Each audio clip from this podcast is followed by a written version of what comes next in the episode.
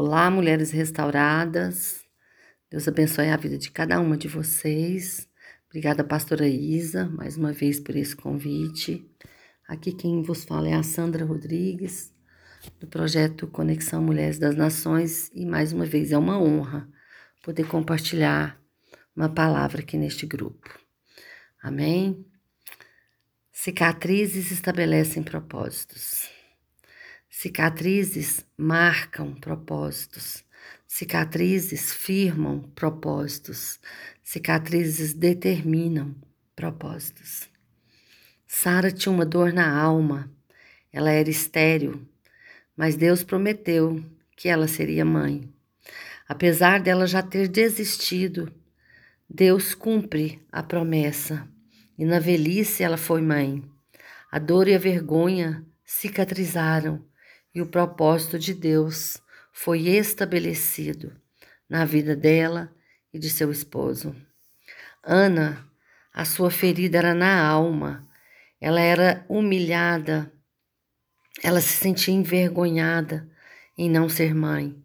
Porém, Deus a abençoou com filhos e o propósito se cumpriu, e a sua vergonha foi coberta pela promessa. Pessoas, quando são feridas por palavras, insultos, abusos sexuais, violências domésticas, precisam ser cuidadas e orientadas para que essas feridas sejam resgatadas, sejam lavadas e cuidadas pelo sangue de Jesus. Quando nos submetemos ao processo de cura, as feridas são apenas lembradas pelas cicatrizes. O processo sara as feridas para que o propósito se cumpra. O propósito exige que a submissão seja real, senão não suportaríamos muitas vezes. Mas eu creio que se estamos hoje de pé, com marcas e cicatrizes, é para que a cicatriz seja um testemunho da saúde da alma e do coração. Uma pastora amiga minha diz que para cada ferida fechada existe um testemunho. Nosso testemunho edifica a fé de outras pessoas e podemos expor cada uma delas sem reserva, porque elas nunca mais serão abertas. Deus fez uma aliança com Noé. Em Gênesis 6,18, Deus estabeleceu a palavra que, mesmo na tribulação, mesmo ele exterminando toda a humanidade, preservaria a família de Noé e assim foi feito. Também estabeleceu a palavra para Abraão em Gênesis 17, 7, que sua descendência seria numerosa na terra. E Sara, ainda na velhice, deu à luz ao propósito. Sua dor, sua vergonha, a cicatriz se fechou. Eu amo o Salmo 37, versículo 5 em especial, que diz: entrega o seu caminho ao Senhor, confia nele e o mais ele fará. O propósito dele é cumprir as promessas, estabelecer, apesar da dor, aquilo que só ele pode fazer. Suas cicatrizes, as minhas cicatrizes, representam um processo e o propósito. Para cada cicatriz, um testemunho. E nós somos liberadas através do Espírito Santo, a declarar essa palavra sobre as nossas vidas, que uma cicatriz é um testemunho.